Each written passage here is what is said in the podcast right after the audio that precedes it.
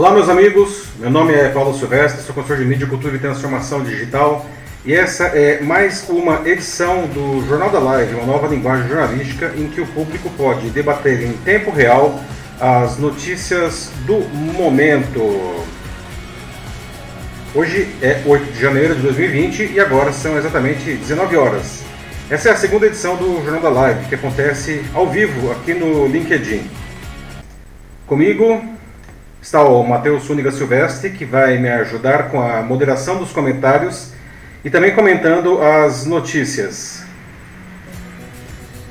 Lembrando que depois que a live termina, o vídeo fica disponível no meu perfil é, para ser visto a qualquer momento. O programa também fica disponível em vídeo no YouTube, Instagram e Facebook. E como podcast no Spotify, no Deezer e no SoundCloud. Para você participar é muito fácil. Tá? Enquanto eu estiver dando notícias, você pode escrever sua contribuição nos comentários do post no LinkedIn. E nós aqui vamos lendo os seus comentários. E assim a gente vai conversando em tempo real e debatendo as notícias. Tudo em um formato bastante descontraído e livre. Né?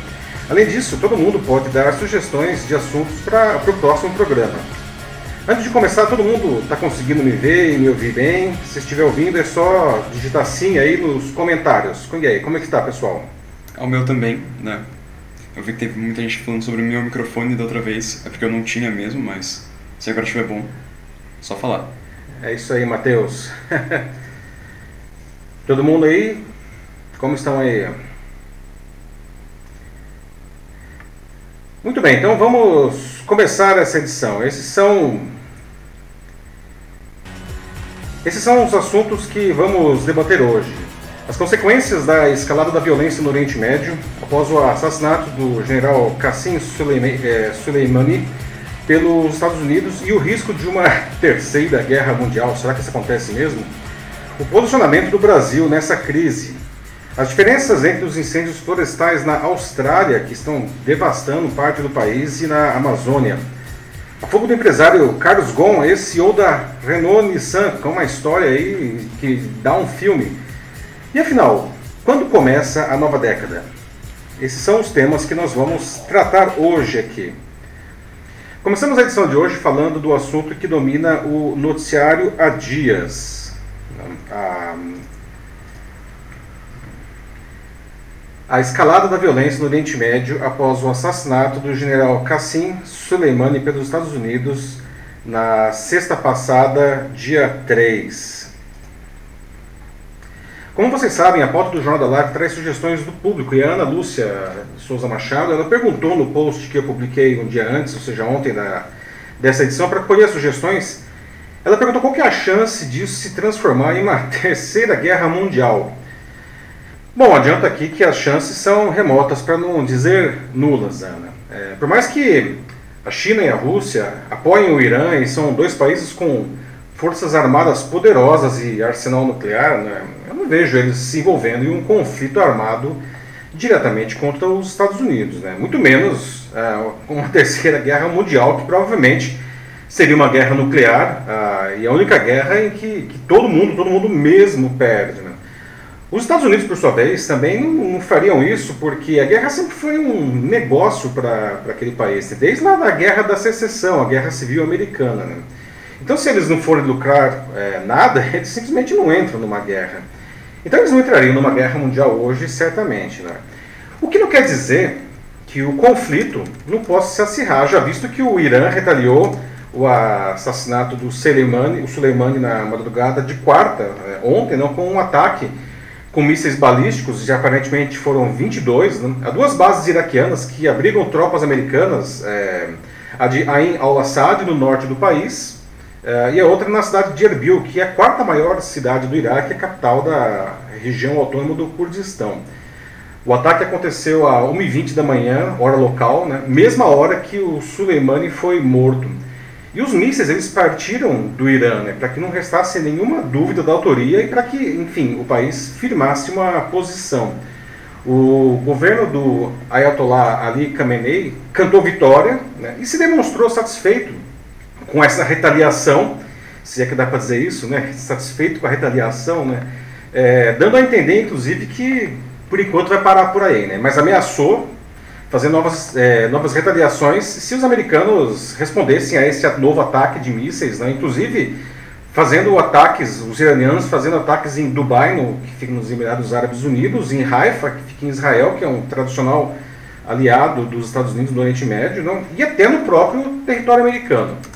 Por outro lado, o presidente Trump deu uma entrevista agora à tarde, uma, uma declaração, agora há pouco, menosprezando esse ataque iraniano, dizendo que ninguém se feriu e que os danos materiais eles foram mínimos. Por isso, é, ele adotaria só algumas sanções contra o Irã e, dá a entender que aparentemente não seriam mais é, ações militares. Ou seja, os dois lados estão cantando vitória, até para afirmar sua posição junto às respectivas opiniões públicas, mas acenam que vão parar as agressões. Né? O problema é que, como se diz no jornalismo, em uma guerra, a primeira vítima é a verdade. Né? A coisa deu uma esfriadinha, se é que dá para dizer isso, mas está muito quente lá ainda. Né? O parlamento do Irã declarou que as forças armadas dos Estados Unidos são terroristas e o parlamento iraquiano aprovou uma moção para que as tropas americanas tenham que deixar o país, né? coisa que os americanos não querem fazer, de passagem.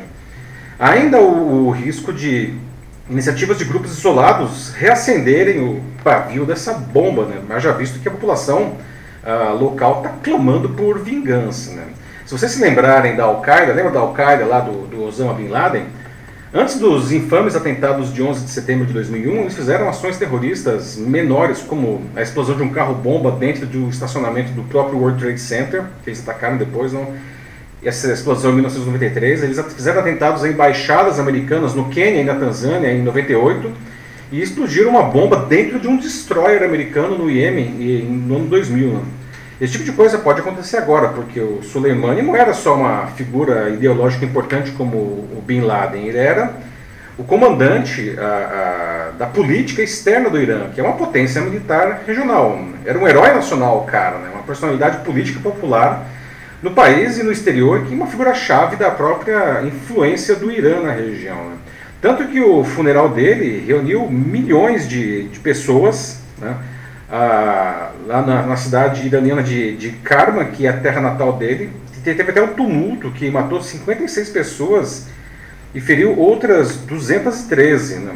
Ah, ontem à noite, quando caiu em Teherã um avião da Ukraine International Airlines com 176 pessoas a bordo, eu falei, putz, já começou, né? já começou a, a, o terrorismo. Né? Mas aparentemente parece que aquilo foi causado por uma falha mecânica. Não sei se dá para dizer que isso é felizmente, quando se, considerar que morreram todo mundo a bordo, não, mas foi certamente uma infeliz coincidência. Não. Bom, diante de tudo isso, eu pergunto a vocês, né, que alguém acha que, que, que pode escalar, que isso, todos esses conflitos, eles podem escalar, virar uma terceira guerra mundial? Como que esse conflito ele deve evoluir? E finalmente, vocês acham que o Trump ele cometeu um crime de guerra ao matar o Soleimani? E aí, Matheus, o que nós temos aí? Por enquanto, é, nada muito grande ainda, assim. As pessoas ainda estão se cumprimentando aqui no, no chat. Eu acho que eles ainda estão entrando, tem alguns dizendo boa noite. Mas uma coisa que comentaram aqui foi a Maria Ângela do Camargo falou sobre a foto que você utilizou para a chamada da, dessa pauta. Uhum. Muito impressionante. Ah, do, do, lá da, do funeral do Soleimani, né? Milhões de Exatamente. pessoas não se, é, é, se reuniram na cidade dele, lá em Kerman, que, para você ver que realmente o sujeito ele não era uma figura qualquer dentro do país, não? ele era um herói nacional. E, e é esse é que é o grande problema. Aliás, é isso que diferencia ele, de certa forma, ah, do Bin Laden. O Bin Laden ele era praticamente o líder de uma seita terrorista. Não? Sim. Ah, o Soleimani ele, é, ele era a segunda pessoa né, na hierarquia do país. Ele só perde para o Ali Khamenei, que é o Ayatollah. E o Irã é uma, um país, uma teocracia. Né? Então, a morte do cara não é pouca coisa. Né? Bom, uh, vendo aqui agora os comentários, o pessoal está começando já a falar um pouco mais. O Emerson Miguel falou de que ele acha que isso ainda vai longe. Além disso, a gente tem também o Wilson Ferreira, que acaba entrando nessa linha também, que ele diz o seguinte: Tenho para mim que esse, é, que esse ataque dos Estados Unidos foi bem planejado, se formos analisar a questão política em que o Trump tentara a reeleição e o reflexo disso virá nas urnas. É. É o Emerson que falou esse último, né? É o. Não, não, não foi o Emerson, esse foi o Wilson Ferreira. Wilson. É, pois é, né? É, é, é engraçado, né, Wilson, porque quando o Obama, ele era, na última eleição que o Obama ganhou, o Trump, que não era nem candidato ainda, ele era empresário, ele dizia que o Trump, que o Obama ia criar uma guerra contra justamente o Irã para ajudar ele na eleição. E agora o Trump, que está buscando uma reeleição, faz exatamente isso. É. E a gente sabe que, que é, isso ajuda mesmo, né? Os Estados Unidos é um país com tradição bélica e belicosa, para não dizer, né? Ah, e o povo americano ele, ele se sente unido em torno de, de uma vitória militar. Claro que isso existe um risco aí, né? Porque se esse negócio der para trás, der errado, é, o Trump perde a eleição. Agora, se for uma vitória retumbante, ele ganha muitos pontos. Vale dizer que o Trump ele está passando por um processo de impeachment também lá, né? Sim. É, que não deve dar em nada também cá entre nós, né? Ele certamente vai passar pela Câmara, mas quando chegar no Senado, que é controlado pelo, pelos republicanos, que é o partido do Trump, o processo provavelmente vai ser arquivado, mas não deixa de ser uma porrinhação na vida dele, né? Bom, a gente tem agora o Marcos Martins dizendo o seguinte: Eu não acredito em uma terceira guerra, e sim uma onda de provocação de ambos os lados. Ou seja, vai ficar só nesse vai e volta, mas pro resto assim, do mundo, talvez uma consequência maior, como de fato uma guerra, acho que não vai acontecer, segundo ele. Concordo, tá? eu acho que realmente uma terceira guerra mundial é uma coisa totalmente fora de cogitação, porque como eu disse, todo mundo perderia nesse cenário. É, mas eu achei até que. É, eu, eu, esperava que as, que as reações do Irã acabassem sendo muito maiores do que esse atentado de mísseis aí. Você pode dizer, poxa, mas 22 mísseis balísticos não é pouca coisa. Não é mesmo, né? É, tanto que o próprio Irã, ele se posicionou dizendo que tá ok, isso aí tá bom, já nos posicionamos, né? É, é, óbvio né, que o Irã também não tem condições, aliás, nenhum país hoje, nem a China, tem condições de bater de frente contra os Estados Unidos Sim. em uma guerra convencional. O meu medo era que, que, que o que acontecesse fossem pequenos atentados terroristas para machucar mesmo ah, as tropas americanas no Oriente Médio e talvez até civis americanos lá. É, e mesmo em, em outros países, em aliados, como o caso de Israel, aí, que que os árabes já, enfim, têm as suas próprias né, divergências, né, mas que é o, o, principal aliado dos Estados Unidos na região, e até dentro do próprio território americano. Né? Eu achava que esse seria o cenário mais plausível, que pelo menos por enquanto está se configurando como algo que não vai acontecer. Espero que isso permaneça assim. Sim. Uh, além do mais, a gente também tem aqui a uh, Natividade Barros. Na minha opinião, acho que Trump não devia ter feito o que fez, até porque cada país tem a sua soberania e não devemos interferir. É, não devemos interferir. Quanto à Terceira Guerra Mundial, não haverá. Parece que realmente tem um certo consenso aqui, a maioria das pessoas acha que de fato não vai ter nenhuma terceira guerra. É. Tomara que estejam certos. É, terceira guerra realmente, pessoal, isso daí é. Por mais que nas redes sociais só se fale disso, né? Trending topics, Terceira Guerra Mundial. A Terceira Guerra Mundial não vai acontecer. A gente já esteve muito mais próximo da Terceira Guerra Mundial e ela não aconteceu, né? É, uma coisa que se discute, e essa discussão é bastante legítima, é se o Trump, o que ele fez é um crime de guerra. Não? E se você for pensar sob a ótica do direito internacional, sim, é um crime de guerra o que ele fez, porque ele assassinou uma autoridade instituída é, de um país soberano dentro de outro país Exato. soberano que é, é um aliado frágil, mas é um aliado no momento como o caso do Iraque, sem sequer consultar o Iraque, né? Então é uma coisa bastante questionável sobre diversos pontos de vista, né? Complicado. Sim. Uh, agora a gente tem aqui também o é, nossa, desculpa, é, JC Peão, Peão, nome uhum. interessante. É, boa noite. Vocês não acham que o povo do Irã já não está contaminado pelos terroristas? Muita gente na morte de um homem que matou muita gente inocente. Excelente pergunta, o comentário, né? É, sabe que eu estava conversando com um colega que, por sua vez, é amigo de um escritor lá no, no Irã, um escritor iraniano. É, e ele, esse escritor, que é iraniano e mora no Irã, ele fala que é, o povo realmente está inflamado, mas que ele não sentia exatamente pena pelo Soleimani, porque ele, o Soleimani não era exatamente um santo, né? Longe disso. Ele realmente é, era o cara que coordenava o Quds lá e, e com isso, ah, enfim, é, é, grupos como Hamas ou, o outro grupo lá, o Hezbollah, Hezbollah claro, o Hezbollah, não, é, e organizava atentados e tudo mais. Então ele não era um santo e esse, esse escritor iraniano ele dizia que é, ele não estava triste exatamente por causa da, da, da, da, morte do Soleimani, mas ele entendia que existia um, um, um conflito, um problema latente aí, porque a população é, é ela está ela tá insuflada com isso daí. Eles querem vingança, eles estão aquela coisa que te ouve há décadas, né? Morte Sim. à América, pessoal queimando a bandeira dos Estados Unidos. É que esse é um conflito, não começou hoje, não vai terminar hoje, não. Ele é super complicado, super longo, não. A, a, o próprio Irã, não, na época da guerra do Gol, da, da guerra é, do Irã e do Iraque, né, foi no auge da Guerra Fria, né, a guerra do Irã e do Iraque, na verdade, era uma guerra entre os Estados Unidos e a União Soviética. Né? O Irã apoiado pela União Soviética, o Iraque do Saddam Hussein apoiado pelos Estados Unidos. Né? Então existe uma tradicional animosidade no Irã.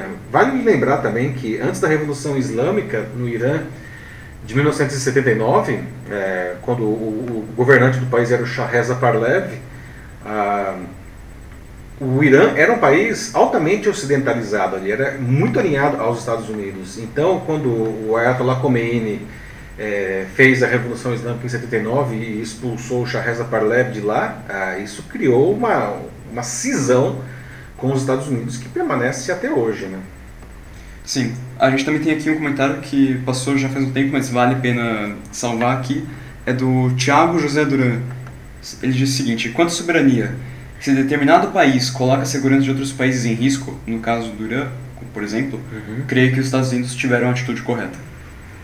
Tiago é, José Duran. É, Tiago, esse é um, é um excelente ponto. Né? É, o problema é a, é a legislação ah, internacional. Quando ah, existe uma pessoa que é, vai promover um ataque iminente e, e, a, e, a, consciência desse ataque iminente, ah, é o único caso em que até onde eu sei que o direito internacional permite um atentado ah, desse tipo, não? Ah, e o Soleimani, como eu falei, não era estava longe de ser um santo, mas é, não existe um, não existia nenhuma é, evidência de que ele estava promovendo, preparando um novo ataque, não? E aí, como eu falei na, na, agora há pouco, numa guerra, a primeira vítima é sempre a verdade. A gente nunca vai saber, né? A gente não sabe se o Trump Uh, ele fez esse atentado sabendo de alguma coisa que estava para acontecer, que não foi dito, porque eh, nas próprias declarações dele ele falou que era uma coisa preventiva, né, então não tinha alguma coisa pontual que justificasse do ponto de vista legal isso. Não. Em outras ocasiões, o ataque ele deveria ter sido previamente autorizado para a ONU, mas os Estados Unidos tradicionalmente ignoram a ONU. Então, super complicado isso daí. Sim. Ah, bom, além disso, é, mais uma vez aqui as pessoas falando sobre como o, como no caso aqui, o Luiz César é, de Mello diz o seguinte, não devemos subestimar tal fato, o fanatismo ao se achar dono do mundo pode trazer sérios problemas. Então aqui o que a gente está vendo parece é muito as pessoas dizendo de que, bom, Soleimani, ele era um terrorista, ele matou muitas pessoas inocentes, mas ao mesmo tempo tem um outro lado de pessoas que reconhece assim de que o, os Estados Unidos também não são santos Principalmente o Trump, né? Nunca foram, então. Não é santo mesmo. O Trump é. não é santo, os Estados Unidos aí não é santo. Não existe inocente nessa história, gente. Isso é um fato, tá? Sim, é uma coisa muito mais cinza do que aparenta ser de fato. Muito, muito, totalmente cinza, né? É, é, porque, aliás, o mundo é cinza, né? Essa, essa polarização que a gente vive, ou é preto ou é branco, isso não existe, né? Tá todo mundo no meio disso daí, né? Nos extremos, né? Que, que, que o mundo é cinza. Então a gente precisa aprender ou reaprender a viver longe desses extremos. Quando a gente fica nos extremos, a gente fica polarizado, né? Aliás, eu queria até é, é, passar aqui para o próximo assunto, que é um assunto semelhante, tá? Ah, deixa eu pegar aqui. Ah, o, o, o, assunto relacionado que o governo brasileiro emitiu uma nota pelo Itamaraty comprando a versão americana para justificar o atentado no, no dia seguinte. Né? E essa, essa decisão é inédita, porque em dois séculos de história diplomática, o Brasil nunca endossou uma decisão que justamente faz, era uma clara transgressão do direito internacional, como é o assassinato do general iraniano. Vale dizer que nem os países europeus aliados dos Estados Unidos manifestaram um apoio explícito.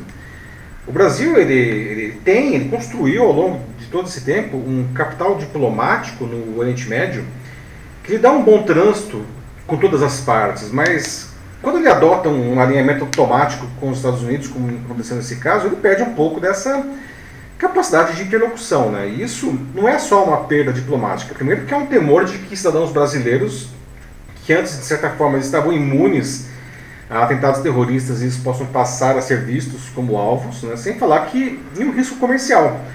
No ano passado, por exemplo, o Brasil exportou 2,1 bilhões de dólares para o Irã. Né? O Irã foi o segundo maior comprador, por exemplo, de milho é, do Brasil, quinto maior importador de soja e o sexto maior comprador de carne bovina brasileira no ano passado. Né?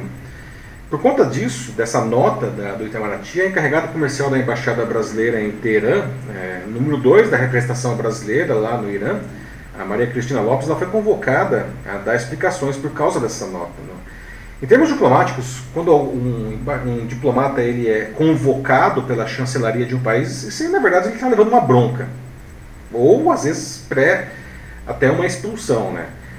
A diplomata brasileira ela se posicionou bem, né, dizendo que a nota não era contra o Irã de maneira nenhuma, que a relação dos dois países é ampla, muito maior do que isso tudo, que terrorismo não é algo que está restrito só ao Oriente Médio.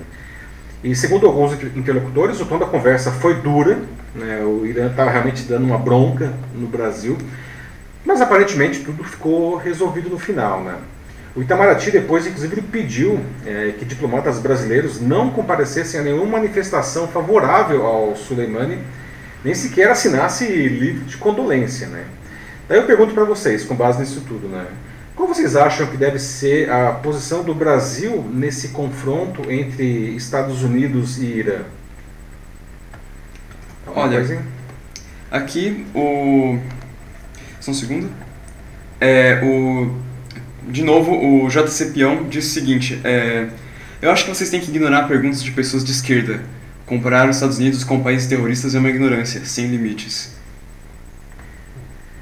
É, eu não sei, a gente não está comparando os Estados Unidos a, a, a, um país terrorista, né? Eu acho que não é o caso, né? apesar que os Estados Unidos ele tem essa coisa de querer ser a polícia do mundo, ah, e o que ele fez realmente é uma transgressão da, da, de direito internacional, mas não é terrorista. Né? Daí, o parlamento iraniano diz que eles são terroristas, e que aí já vira uma guerra ideológica né? É, entre, entre os Estados Unidos e o Irã. Né? É, acho que, como eu falei agora há pouco, a gente não pode se deixar levar por essa guerra ideológica, né? Direita, esquerda, certo, errado, bem e mal, porque é, ainda mais em uma situação dessa que a gente não tem acesso a toda a informação, a gente corre seríssimo risco de falar uma bobagem. Tá? Ah, essa reprimenda aí que, que, a, que o Brasil levou da, da, do Irã, é óbvio, né? Porque o Irã não gostou da, da, do posicionamento do Brasil, é um posicionamento que fere, a, inclusive, a, a tradição brasileira de neutralidade, mas vida que segue, né?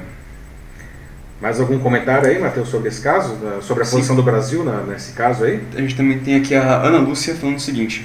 É, boa noite. Ambos com poderes bélicos, Estados Unidos e Irã, não devemos subestimar nenhum nem outro.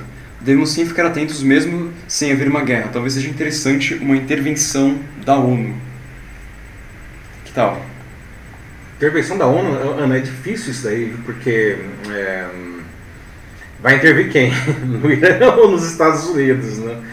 É, a ONU não tem poder de intervir num país assim, é, a menos que, enfim, seja o caso de um não há, não há precedentes disso daí, né? Para ser sincero, a ONU ela pode mandar observadores, ela pode é, é, mandar tropas de paz, como aconteceu, por exemplo, na guerra do Kosovo lá. É, mas ela não vai intervir no país, não. É, eu acho que, que o que a gente precisa é, é evitar o acirramento, né? a gente diga, não, a gente não tem nenhum poder sobre uhum. isso, não, mas enfim, o que eu espero é que esses países evitem o acirramento, é, é, essa escalada da, da violência, porque é um negócio, é um cenário que todo mundo vai perder, não.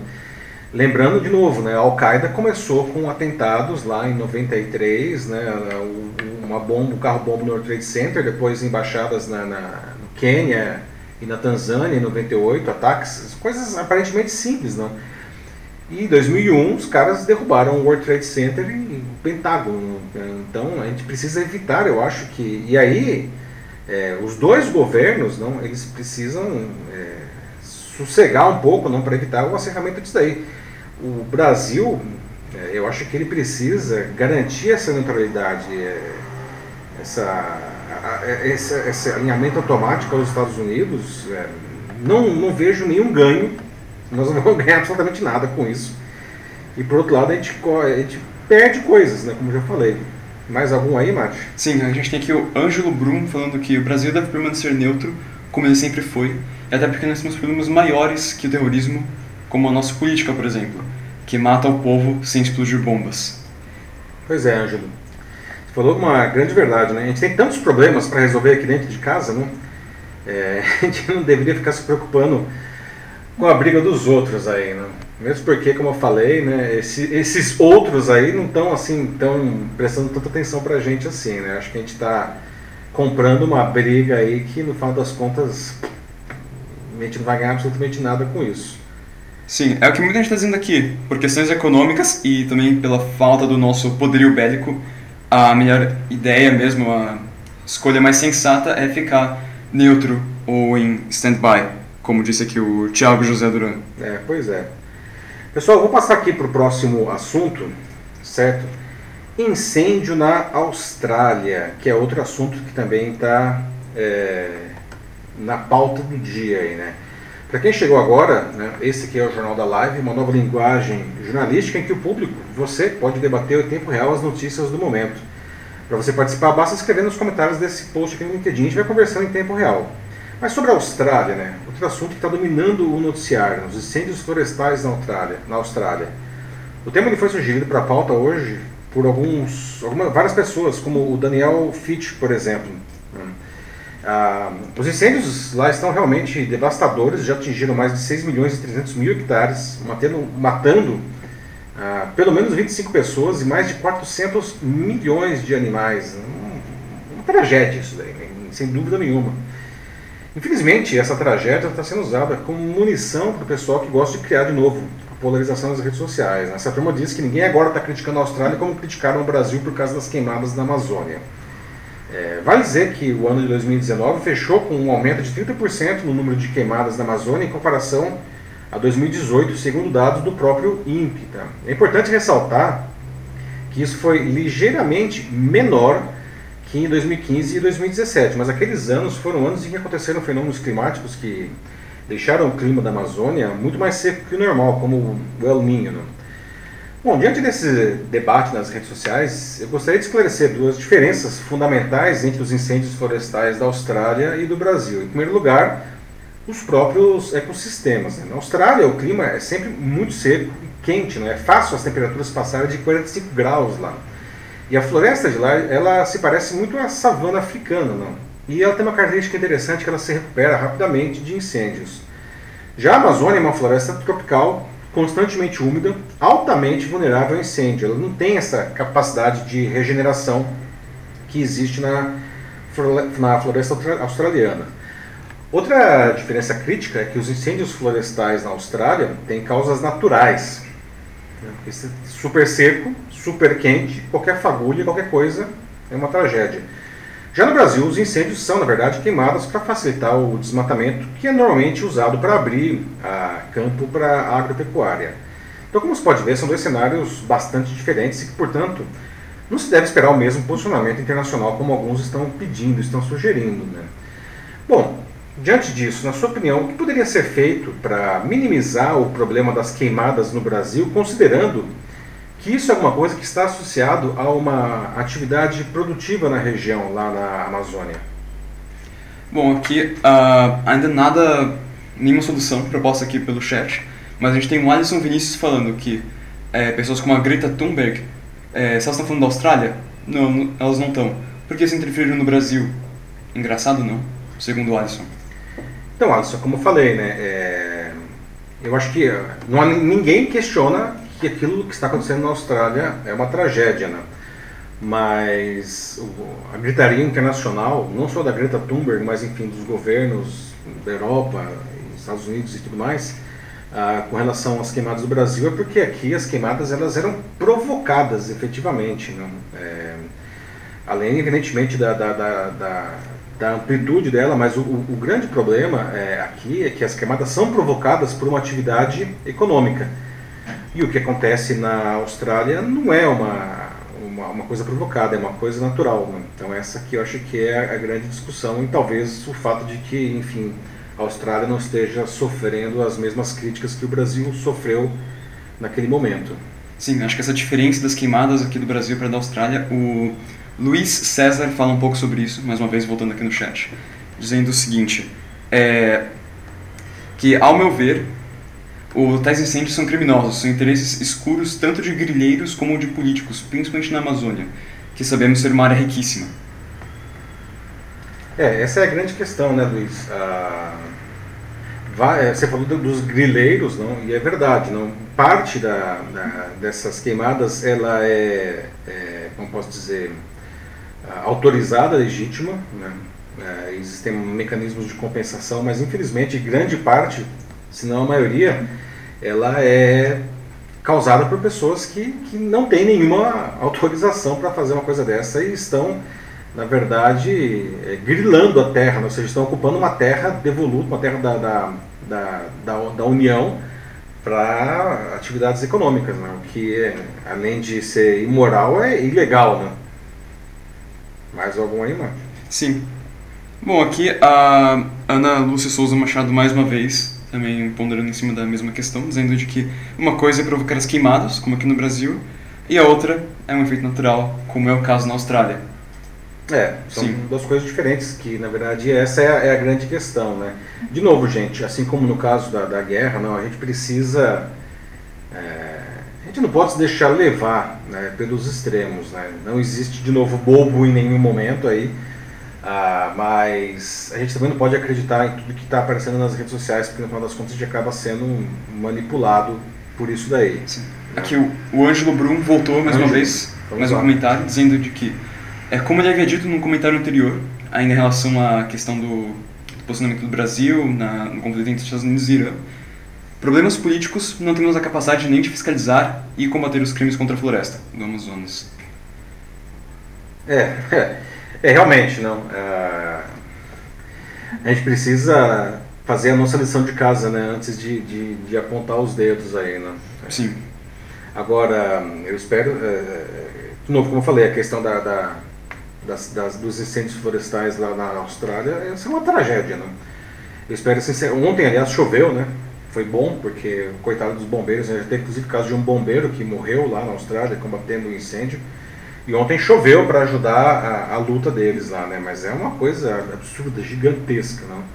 Espero que, que o clima e que os bombeiros eles consigam é, resolver esse problema o quanto antes, não? E aqui do nosso lado, no Brasil, a gente tem os nossos próprios problemas, a gente precisa resolver isso Sim. daí também. E como o Alisson está aqui falando mais uma vez, né? Além de controlar as queimadas, a gente tem que achar uh, o quanto antes a origem delas primeiro para ser resolvido tem que se achar a fonte, o pico das queimadas, e investigar e punir os responsáveis, direta e indiretamente. É, muito bem colocado, Alisson. É isso mesmo, a gente precisa fazer isso. Vamos passar para o próximo, tema? próximo tema? Isso. Né? Próximo tema é o Carlos Gon.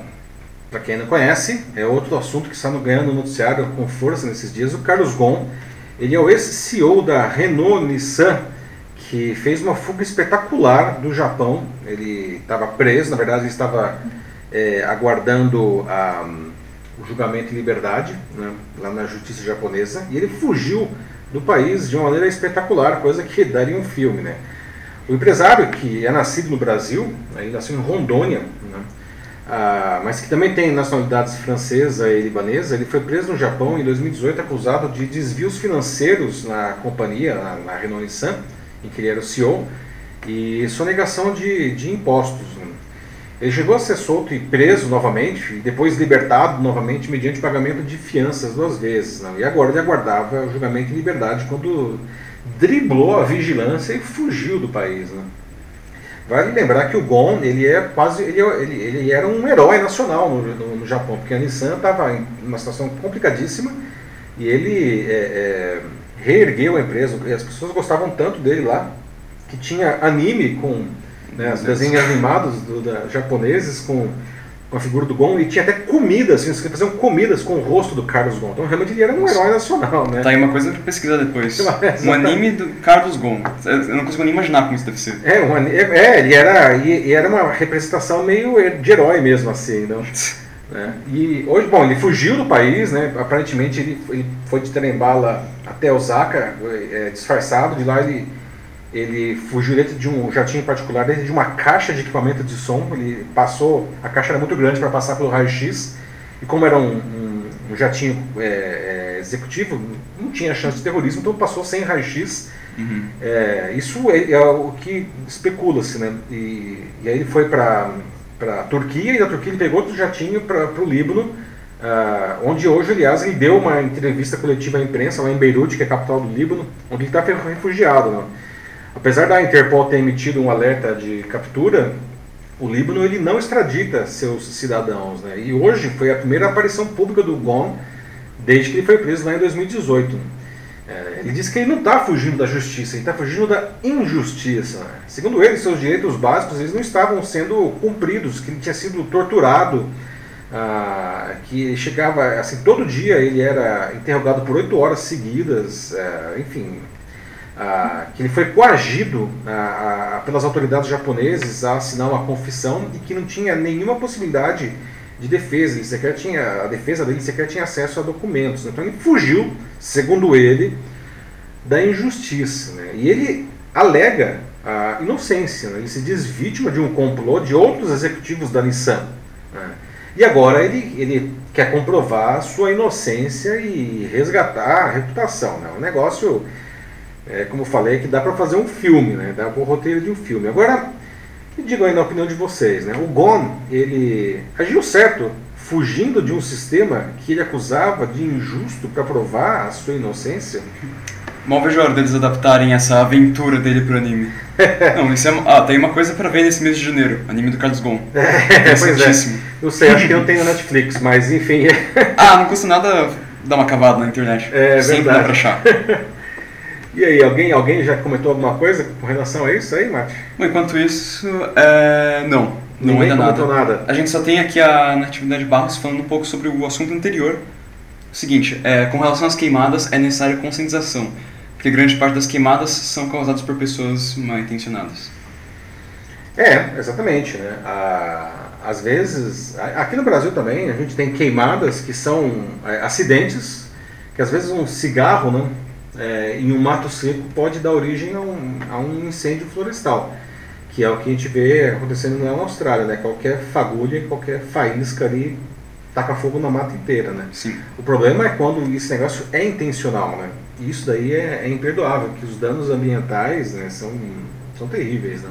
Agora a gente tem aqui uma participação do Alisson mais uma vez. Alisson, opa, Alisson está participando bastante. Obrigado, Alisson. Aqui é o seguinte, ele diz: O hilário da história é ele falar que o governo do Brasil não fez um apoio ou posicionamento para sua liberdade, sendo idêntico ao italiano que o Brasil, no governo de esquerda, deu apoio e recursos financeiros.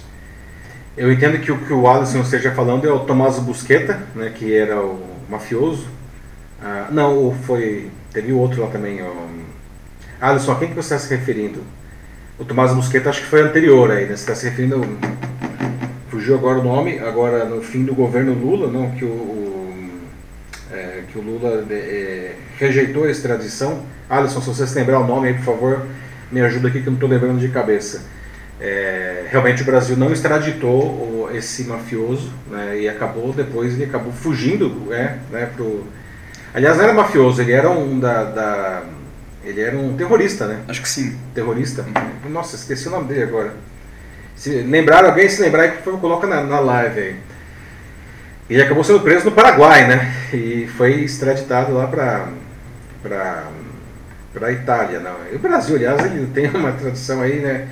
O, o, o Ronald Biggs também, né? O, o notório assaltante do trem pagador inglês que ficou famoso, ele era, virou socialite lá no, no Rio de Janeiro, né? O Brasil não extraditou o cara, mas esse caso que o Alisson disse, é, ele se refere ao fato de que o, o, o Carlos Gomes esperava que o Brasil se posicionasse de alguma maneira para ajudá-lo e o Brasil não se posicionou, né? O governo brasileiro é, preferiu não se envolver nesse caso. É uma boa pergunta, né, Alisson? Aliás, a pergunta para todo mundo, né? Governo brasileiro, afinal de contas, ele deveria se posicionar num caso como esse, né? Porque o Japão é um país soberano, com democrático, com uma justiça que Carlos Ghosn é, acusa de ser injusta, né? Ah, mas é um sistema judicial legítimo e instituído, né? É, o Brasil ele deveria de alguma maneira intervir aí nessa pelo fato do Carlos Ghosn ser cidadão brasileiro, essa é uma, uma boa pergunta para se fazer também. Sim. Bom, até agora o único novo comentário que teve desde o ah, aqui o Alisson, mais uma vez. É, Cesare Battisti. Cesare Battisti, muito bem, Alisson, obrigado pela, por me ajudar. É. Cesare Battisti, uhum. Cesare Battisti, né, que, é, que ficou aqui no Brasil e o, o, Lula rejeitou o pedido de extradição ah, para a Itália e ele acabou depois sendo preso e extraditado lá no Paraguai. Né? Sim, uh, além disso, o único outro comentário, além desse do Alisson agora, a nossa só de eu falar, mas enfim, eu estava me referindo a Vanessa Castro, que ela disse só, um ditador que matou muitas pessoas. Eu não sei se está se referindo a um assunto anterior ou se é um desde agora, eu não sei, ficou meio vago, não dá para entender muito bem. É, não sei se é isso está se referindo ao. Talvez você esteja falando do Soleimani, né? Sim. Vale dizer que, se for o caso, o Soleimani não é um ditador, né? O Soleimani ele é um general, é, é, ele é a segunda maior autoridade do país, então ele não, ele não é um ditador, porque você poderia dizer até que, se fosse o caso, o ditador seria o Ali Khamenei, Khamenei, mas ele também não é um ditador. O Irã é um país teocrático e o, o Ayatollah ele é a figura instituída, né? Sim. não é um ditador também nesse caso. Agora, sobre o... Voltando agora para esse assunto, a gente tem mais uma participação do Ângelo Brum, dizendo de que é complicado dizer porquê, é, o porquê, né? Porque pelo que a gente escuta, a cultura do Japão é, é, muito correta. Eles são pessoas muito corretas, muito certas e, e, tudo mais. E nós brasileiros temos uma má fama, então fica difícil acreditar quem é o exagerado da história. É, é pois é, né?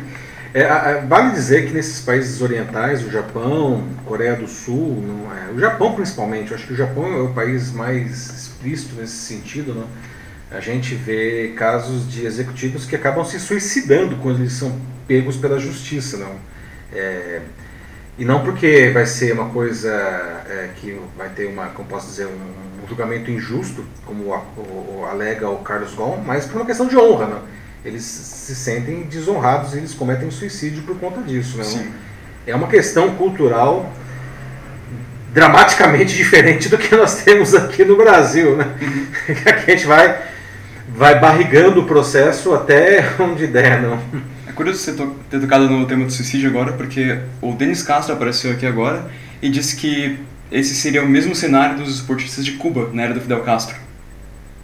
Que, se eu não me engano, eles também chegavam é... até mesmo a se suicidar depois do fim de um evento como as Olimpíadas, por exemplo, para que é, eles não voltassem. É, é, é, não chegaram a se suicidar, mas teve um caso aqui, que foi relativamente recente, que no, aqui no Brasil mesmo, foi no, nos Jogos Pan-Americanos lá do Rio de Janeiro, né, que alguns é, esportistas é, cubanos, inclusive eu lembro que tinha um que era um boxeador, não me lembro, mas eram vários, não? Eles, eles desertaram, desertaram e pediram asilo político do Brasil, né? E, e o Brasil não deu asilo político, não. Eles, eles foram deportados para Cuba. E quando eles chegaram lá, a situação deles não ficou muito boa, como vocês podem imaginar, né? Mas é alucinante pensar de que até hoje a gente tem isso, né? Não era só na época do Fidel Castro. Não, não. É, esse é o caso recente, né? Sim, a, sim. A, a, os Jogos Pan-Americanos do Rio não faz tanto tempo assim, né? E, e, e, os caras foram deportados, né? Bom, agora a gente tem aqui a Natividade Barros dizendo de que questão de honra e também porque eles têm que devolver tudo que ganharam com o ato corrupto. No Brasil eles ficam é, felizes.